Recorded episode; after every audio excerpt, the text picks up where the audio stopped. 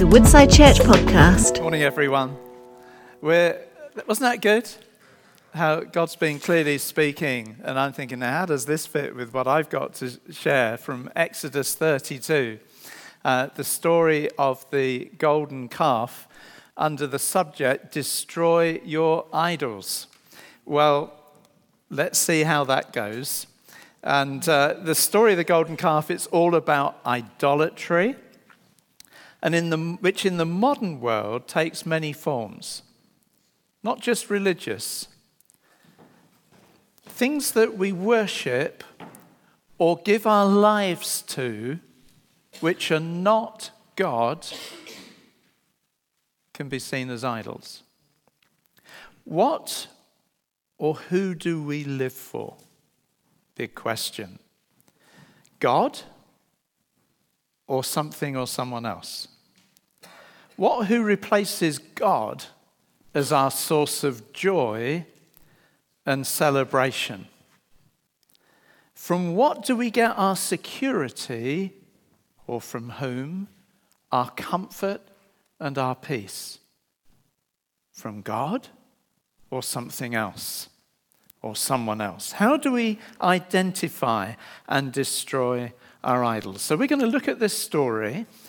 And uh, there's one verse that's not in my notes, but I just think as we were considering about the power of the Holy Spirit and the fullness of the Holy Spirit, well, uh, I'll also just weave in and bring, because uh, I believe uh, we're going to see something, I hope and trust, of God's heart today.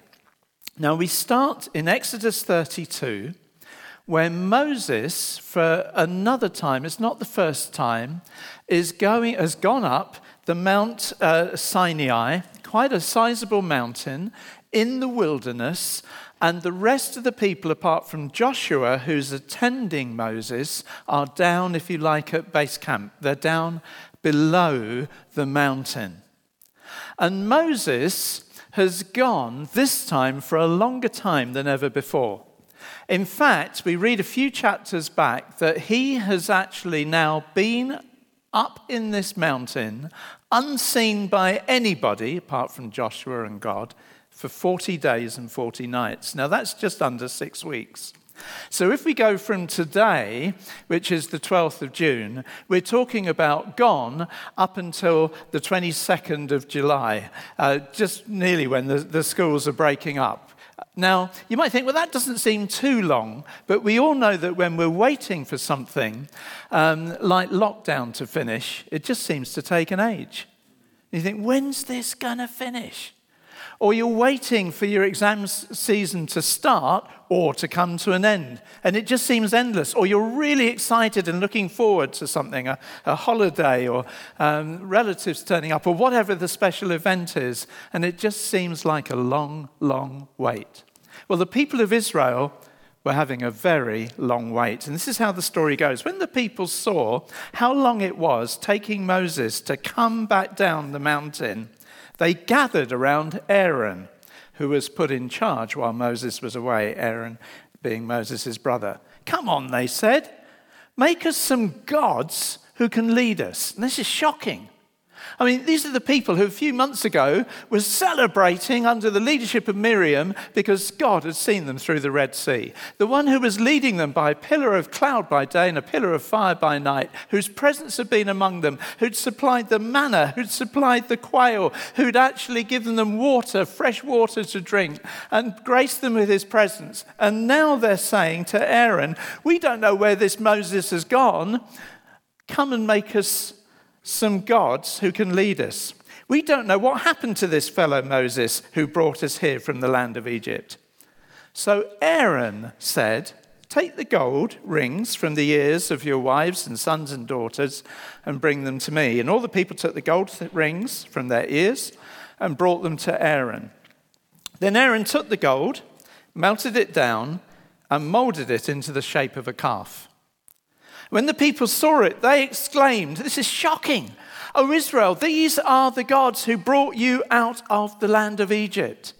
I mean, this is, isn't this shocking? But that's what they did. And Aaron saw how excited they people, uh, the people were. So he brought, built an altar in the form, uh, in, in front of that calf. Then he announced, Tomorrow will be a festival to the Lord. The people got up early the next morning to sacrifice burnt offerings, peace offerings, and after this they celebrated with feasting and drinking, and they indulged in pagan revelry. Whoa. The Lord said to Moses, Quick, go down the mountain. Your people, whom you brought from the land of Egypt, have corrupted themselves. How quickly they've turned away from the way I commanded them to live. They've melted down gold and made a calf, and they've bowed down and sacrificed to it. They are saying, These are the gods, o, your gods, O Israel, who brought you out of the land of Egypt.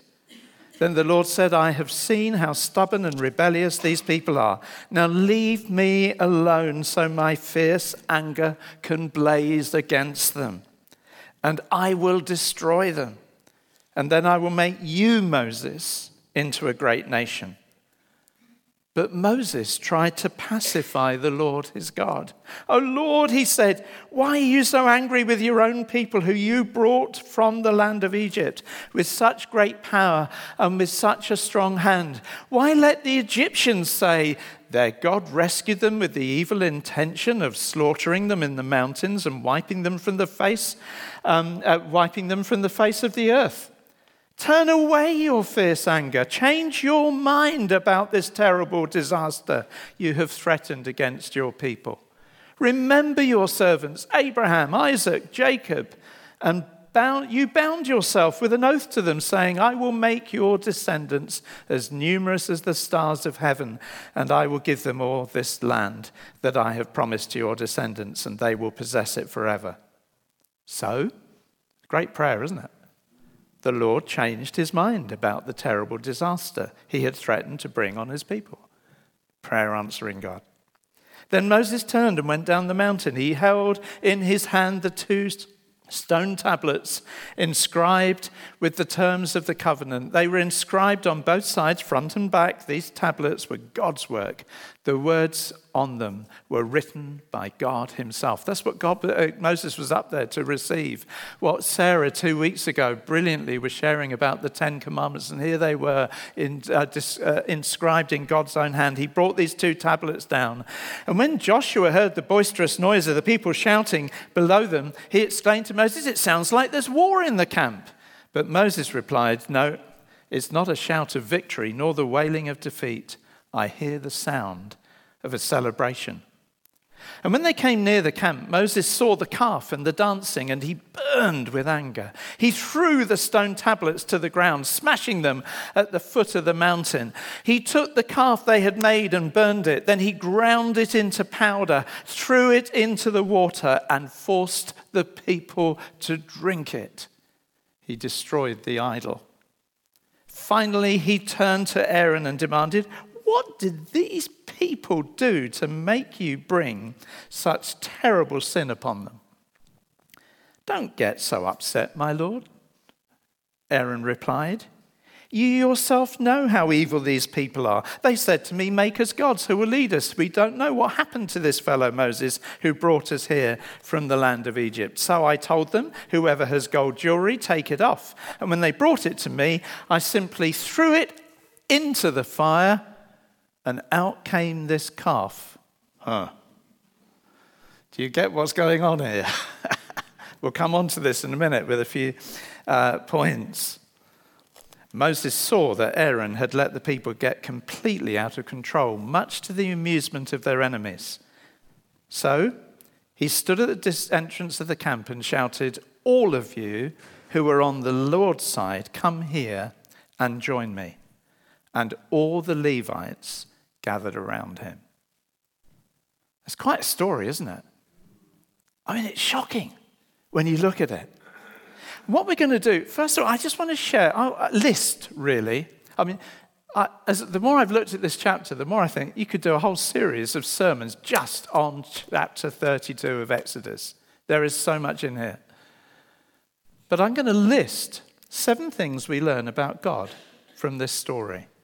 Can I just encourage us, by the way, when we spend time for ourselves in the Bible, use some questions sometimes. You think, Well, I don't know if I'm getting much out of this. Just ask a question like, what can I learn about God from this? What, can, what can I learn about people from this chapter? What can I learn about the ways of God? What can I learn about myself? What does God want me to do? Ask questions like that, and you'll start to find God speaks to you and gives you understanding. As you say, Lord, please speak to me. Give me understanding. Open this passage to me as I read it. So here we have seven things we learn about God from this story. The first thing is he knows everything about our lives. You think, well, God was so focused on conversing with Moses for these 40 days. Surely that's where his attention was. But he knew every detail simultaneously with what was going on in the camp of the Israelites. Amazing, isn't it? And how does God do that? He does it because he's God. He knows everything. He knows your emotions. He knows your decision making process. He knows what's going on in your mind. He knows your actions. He knows what nobody else knows, and He knows you better than you know yourself. God knows everything about our lives. And secondly, we see that sin provokes God's anger. We saw that so much in verses 9 and 10. God expressing and saying how the fury of his anger uh, towards what was going on. And if we're honest, there are things which are wrong that we see and hear about in the world that make us angry too. We understand this, don't we? When there's abuse and injustice or war crimes or invasions or different things which you think, this is not right when the poor are turned out. And I mean, there's so many things, and we sense something of that. But the reality is that as God looks at the world, all have fallen short of the glory of sinned and fallen short of the glory of God. And so God's intensity of how he feels about sin is far greater than ours could ever be. But he feels it passionately. He, sin provokes God to anger. Thirdly, he has the power and right to punish those who sin. There's no question about God's right, if he so cho- chose, to start all over again with Moses and his descendants. There was no question about that. It wasn't like, God, you can't do that. You've got no right to do it. He had the right to do it, but God pleaded with his promises uh, Moses, sorry, pleaded with his promises, to uh, God's promises and his mercy to bring that about. The, uh, the, the, the overlooking, well, not overlooking, as we'll see in a minute, but dealing with it differently. The fourth thing we see about God, and this is very precious, is that he confides in those who spend time with him. He told Moses things that previously Moses didn't know. When we spend time with God, He confides in us. Isn't that precious? When we're listening with a listening ear. And this is where the ministry of the Holy Spirit comes in. When we read about Jesus who says, I will give you my spirit, and he will be your counselor, and he will lead and guide you into all truth. There are many things I have yet to teach you, but he will teach you. And we're still in the days when we have God's word and through God's word, by the Spirit, God speaks to us powerfully, profoundly, and in life changing ways. God confides in those who spend time with Him like Moses did. Fifthly, He hears our prayers for mercy and is ready to forgive. Moses pleaded for the mercy of God in this story. Now, we are a church, rightly, that celebrates the grace of God a great deal. And sometimes we couple the word grace with mercy. But we don't actually always really fully fathom what mercy is all about. You see, grace is when God blesses when we don't deserve it, didn't earn it. Mercy is when God doesn't do to us what we do deserve. Wow. You've got the mercy of God revealed in this passage, which is really wonderful and something for us to celebrate. He hears our prayers for mercy and is ready to forgive. Now, as we continue with the story, there's two more things about God. We'll just see that actually there's even more to it. But it's some of the most difficult verses that you find. And there are some difficult verses in the Old Testament. You think, how could God uh, do this? And Moses, uh, verse 27, Moses told them, This is what the Lord, the God, uh, to the Levites, the God of Israel, says Each of you take your sword, go back and forth through the uh, one end of the camp to the other, and kill everyone, even your brothers, friends, and neighbors. The Levites obeyed and Moses' command, and about 3,000 died that day. And then Moses said to the Levites, He said, uh, you've, you've done the right thing and earned a blessing. Now, we know what the Bible says about loving your enemy and about uh, laying down, you know, turning the other cheek and all those other things. But the truth of verses like this, and then when it says at the end that there was a plague, um, this is at the end, uh, Moses intercedes for Israel again, which we'll come to in a minute. But we know that the penalty for sin is death, and we have all sinned. And this is just an illustration of that. The mercy of God is that it was only 3,000 and not the 2 million or so of them. That's where the mercy of God comes. And the ones that Moses gave the instruction to were those that did not turn away from the particular sin that we're facing here. But we cannot mess with God because God is holy. And there is a separation between God and man that cannot be bridged or could not be bridged. And Moses sought to stand in the gap. And this is what he did. Moses, uh, uh, verse 30, uh, next day Moses said to the people, We've committed a terrible sin, but I'll go back to the Lord on the mountain, perhaps I'll be able to obtain forgiveness for your sin. So Moses returned to the Lord and said, Oh, what a terrible sin these people have committed. They have made gods of gold for themselves, but now if you will only forgive their sin, but if not, and listen to this, this is shocking too. Moses speaking to God, erase my name from the record that you have written.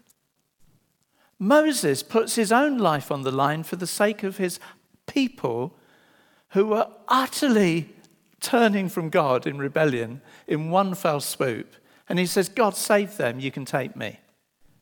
Wipe me out. Take me out of your book. It's amazing, isn't it? But the Lord replied to Moses, No. I will erase the name of everyone who has sinned against me. Now you go and lead this people to the place I told you about. Look, my angel will lead uh, the way before you. And when I come to call the people to account, I will certainly hold them responsible for their sins. And then the Lord sent a great plague upon the people because they'd worshipped the calf that Aaron had made. Now, here's the next thing about God we read He has provided a mediator. But it wasn't Moses.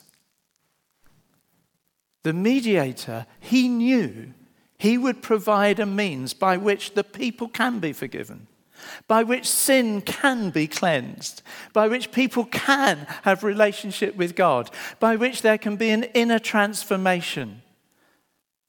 And he knew it would be himself. And the day would come when Father, Son, Holy Spirit acting together would bring about salvation.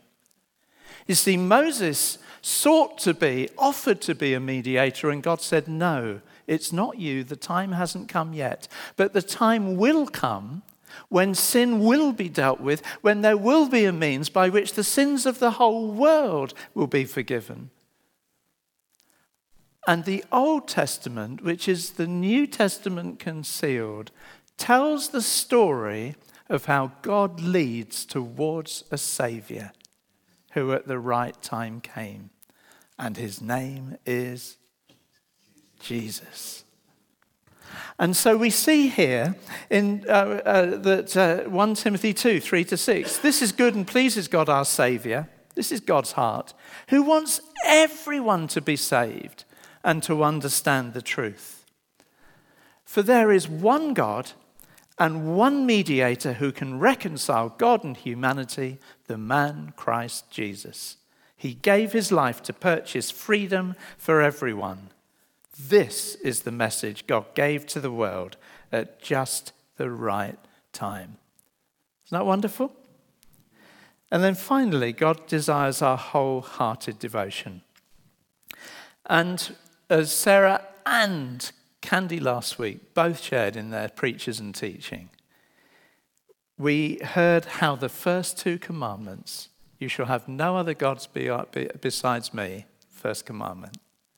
And the second one, you shall make no idols. And then in, in verse 6 of that second commandment comes a promise but I lavish unfailing love for a thousand generations on those who love me and obey my commandments. That's God's heart. You see, God's heart is for relationship. And we see this here. His heart is for relationship with you and with me and with as many people as possible throughout all of history and throughout our generation too, from all the nations of the world. And so we've got God's heart, where God is longing to lavish his love on those who love him and obey him. Two way relationship. Have you got that sort of relationship with him? And I love it. It's lavish, his love. It's not a little bit. That's God's heart and his intent to dwell with a people and be with you and me and love and obey him, and you find his love is just being lavished on you out of relationship. Wow. That's why God hates idols so much, because they take us away from that very thing. You see, they needed a savior, and the world still does. But God has provided one at the right time, and his name is Jesus.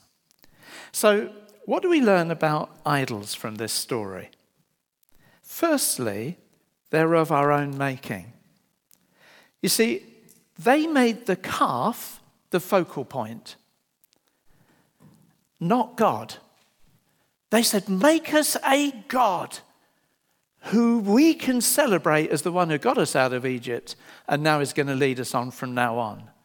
And when Aaron wrongly made this calf, it became their focal point for celebration and for sin and for revelry and for sacrifice. There was nothing wholly pure or good about it.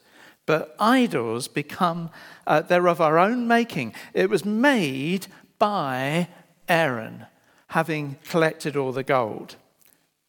And whatever we make our focal point, our motivation in life outside of God, if we're living for something else, you can start to say, hang on a minute, perhaps I've got an idol or so here. If your career dominates everything and dictates your emotions, how you feel, your security, and everything else, and God is on the margin somewhere, then guess what? it's possible for your career, your job to be an idol. But in the same way, your house, your prosperity, entertainment, luxury, whatever it happens to be, there can be, in modern day terms, all kinds of idols that become of our own making.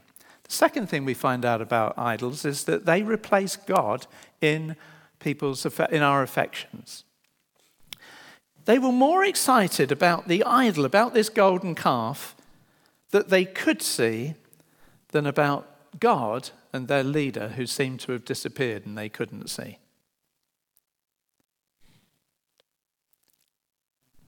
Who do you get most excited about in life?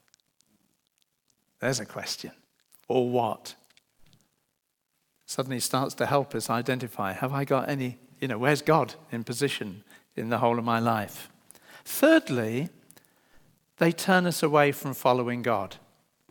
Let's make some gods who can lead us. In other words, they were saying they were turning away from God so quickly rather than being centered on Him. Idols do that. Is there anything turning your, you know, is your love growing cold? Because something else is dominating your motivation, your life, your ambitions, and so forth. And they can also, fourth thing, they can appear in our lives almost unnoticed. You see, Aaron said to the people, Here's an altar in front of the calf, and tomorrow we will celebrate a festival to the Lord. Oh, hang on a minute. He's not saying to the calf, he's saying to the Lord. It's all a bit of a mixture, isn't it? And it's almost like, well, we've had celebrations before, you know, with Miriam leading us in dancing and declaring how God has rescued us from our enemies and so forth. Now we're doing the same thing, really, aren't we? We're having a celebration to the Lord. Just happens to be a calf now. And you know what? Sometimes we can even be in a setting like this, but have hearts far away from God because we're devoted to something or someone else. And then the next thing we see is that idols can appear in our life. Oh, sorry, I've said that one already. Um, uh, they can lead us into deception. We all, some people, sort of sniggered and laughed a bit when we read the verses about Aaron's response to Moses. And he wasn't really telling the truth, was he? Because what he said, well, I just collected all the gold, I threw it into the fire, and out came this calf. That's deception. It's a lie. It's changing the narrative. It's not actually what happened. He wasn't taking responsibility for what he had done. And idols can do that. They can lead us into to say, well, I'm really very committed to God. But everything in our lives seems to belie that fact because of the way we live. Another thing idols uh, are is they are identifiable. The calf couldn't be mistaken for being an idol. And Jesus clearly identifies idols. And here's a common one. Here's an example in Matthew 6 24, when he says this No one can serve two masters. Either you'll hate the one and love the other, or you'll be devoted to the one and despise the other. Well, that sounds familiar with Exodus 32, doesn't it? And then he says this you cannot serve both God and money.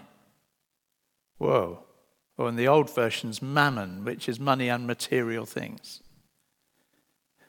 And so they are easily identified. The calf is identifiable. We can identify where idols lie.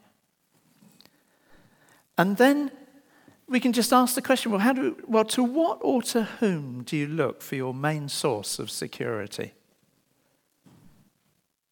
To what or to whom do you look for your peace of mind, your joy, your identity, or your fulfillment? Is God enough? Do you say it's God, but in reality, when you analyze your life, it's something or someone else? I just want to recommend a book uh, and then just move quickly on. But Tim, Tim Keller, Counterfeit Gods, is brilliant on this.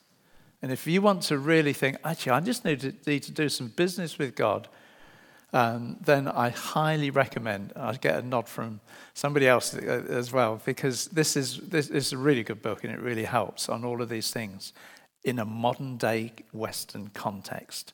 Really helpful. Let's move on. Last thing about idols. Good news their hold on our lives can be destroyed because the calf got utterly destroyed.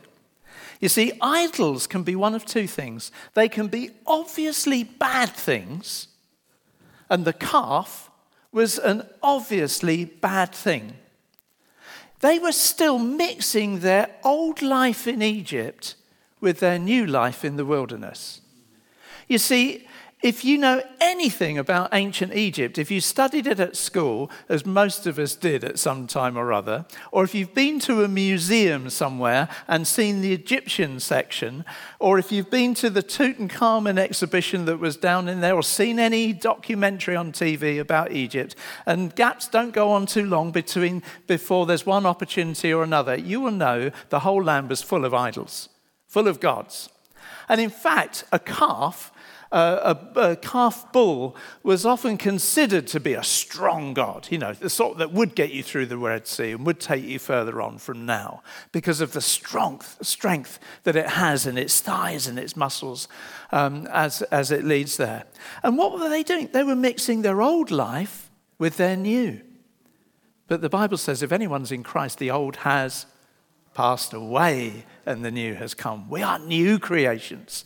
We are not to love the world, but to love Christ with all of our hearts. If anyone loves the world, uh, says John in 1 John, the love of the Father is not in them. So do not love the world or anything in the world.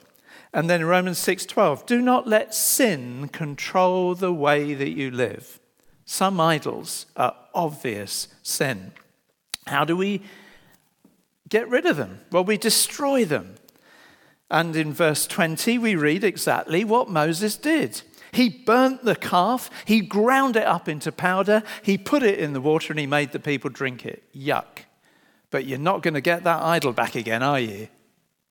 And we too are able to destroy those things which suddenly creep into central place, but actually are wrong and need to be dealt with in our lives. How do we do it? Well, we do it not in our own strength, but by trusting in what Jesus has done for us on the cross. He himself. He himself bore our sin in his body on the tree so that we may die to sin. That's where it gets destroyed and live to righteousness. We come to the foot of the cross.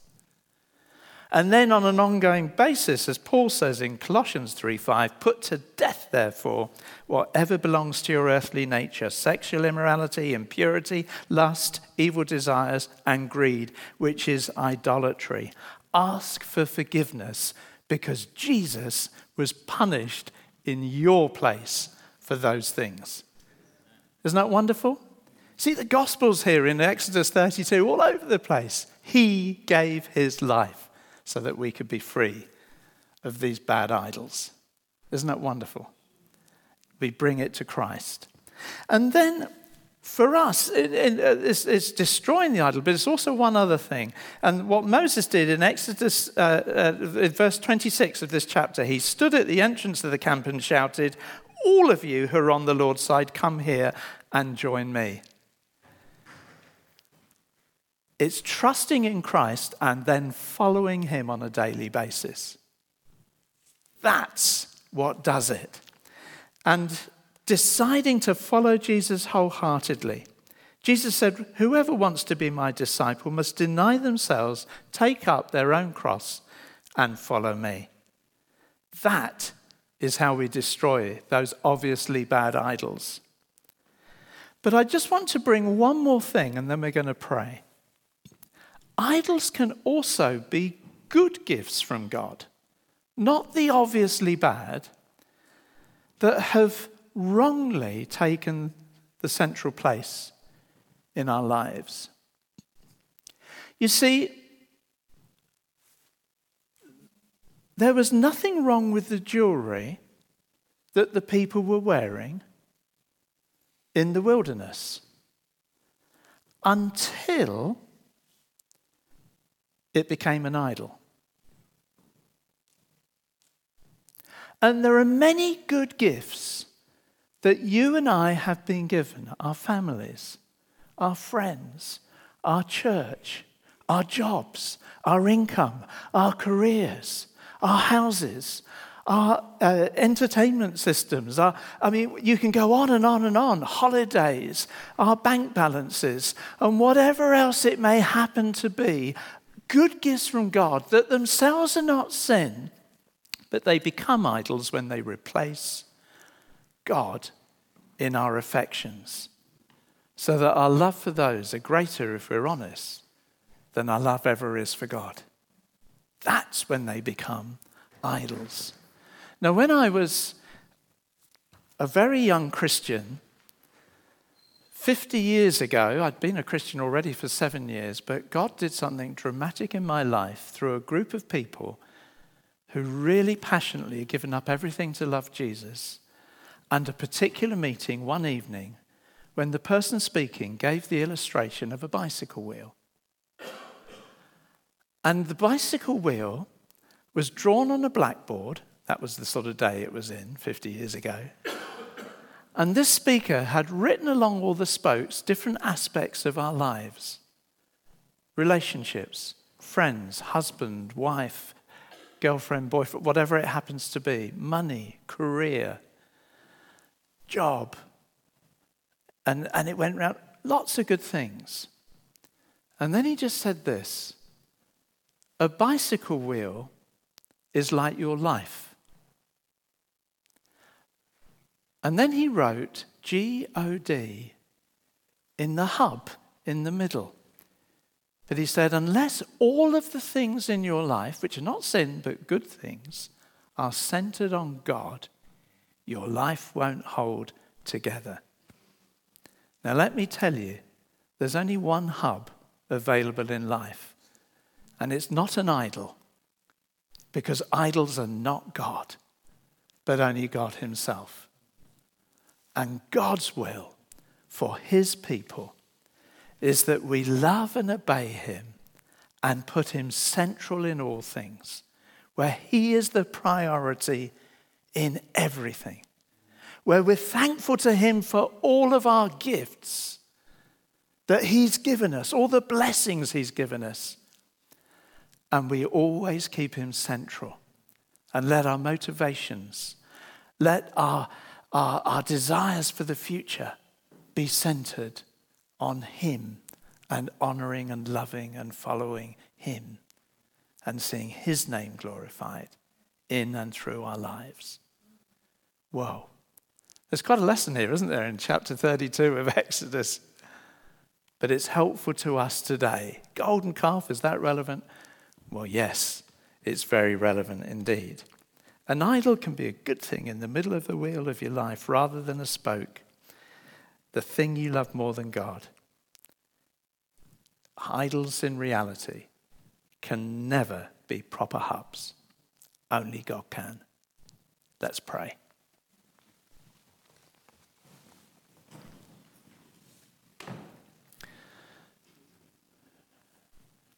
Thank you, Lord. And we have a few moments just to be before God. Just me and God for a moment. And if there's anything that you're aware of, that I'm aware of in my life, where you just need to say, God, I'm sorry, then can I encourage you to do it right now? Don't have to tell anybody else. God knows. He knows everything, as we've seen. But just, God, this has become out of proportion in my life. It's become too important compared with you. I've not had you in the middle. Or, God, this is wrong. It's like the calf. It's really grotesque. I, I, but now I'm asking you to forgive me. I'm bringing it to the cross because you paid the price. At the right time, you came as a mediator. Just bring anything before Him in response. Thank you, Lord.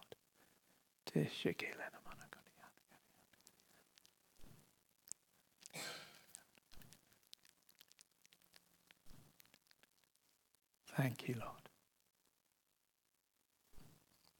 Holy Spirit, even now as we're praying, be as much at work through your word in our lives as you were evidently as we worshipped you.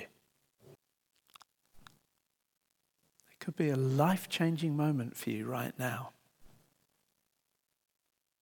It Could be a moment, even for the first time, when you begin to experience God lavishing his love upon you as you turn your affections entirely to him. Father God, we thank you for your deep mercy. When we deserved to be wiped off the planet, instead you sent your Son to be our Savior and to save us from our sin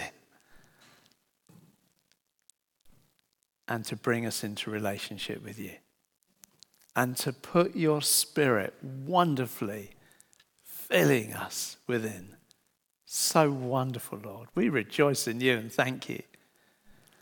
And Lord, this passage has stark warnings, but also great promises. Fellowship with the living God who loves to lavish his grace and mercy on his people. We welcome that, Lord. Help us to celebrate that. Help us now to keep you central in the middle of the wheel of our lives. And let everything that you've given us and blessed us with, let that all be for your glory. We don't want you as a spoke, we want you as a hub. And for our lives to bring honor and glory to you. In Jesus' name. Amen. Amen.